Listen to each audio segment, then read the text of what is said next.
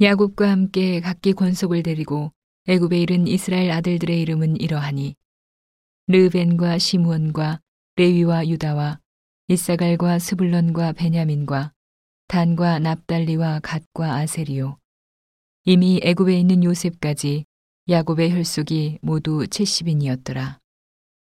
요셉과 그의 모든 형제와 그 시대 사람은 다 죽었고 이스라엘 자손은 생육이 중다하고 번식하고 창성하고 심히 강대하여 온 땅에 가득하게 되었더라. 요셉을 알지 못하는 새 왕이 일어나서 애굽을 다스리더니 그가 그 신민에게 이르되 이 백성 이스라엘 자손이 우리보다 많고 강하도다. 자, 우리가 그들에게 대하여 지혜롭게 하자.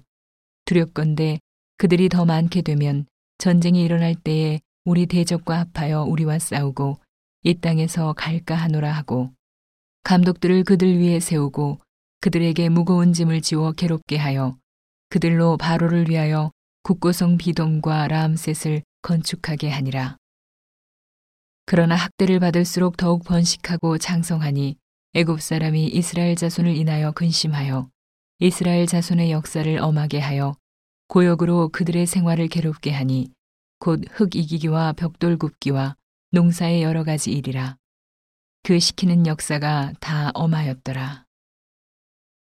애구방이 히브리 산파 시프라라 하는 자와 부하라 하는 자에게 일러 가로되 너희는 히브리 여인을 위하여 조산할 때에 살펴서 남자여든 죽이고 여자여든 그는 살게 두라. 그러나 산파들이 하나님을 두려워하여 애구방의 명을 어기고 남자를 살린지라. 애구방이 산파를 불러서 그들에게 이르되 너희가 어찌 이같이 하여 남자를 살렸느냐?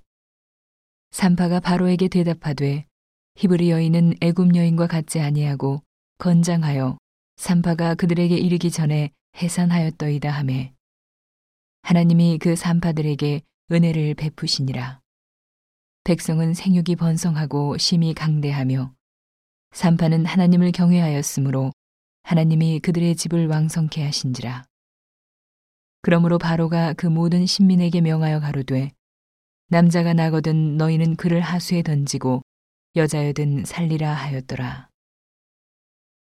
그러므로 바로가 그 모든 신민에게 명하여 가로되 남자가 나거든 너희는 그를 하수에 던지고 여자여든 살리라 하였더라.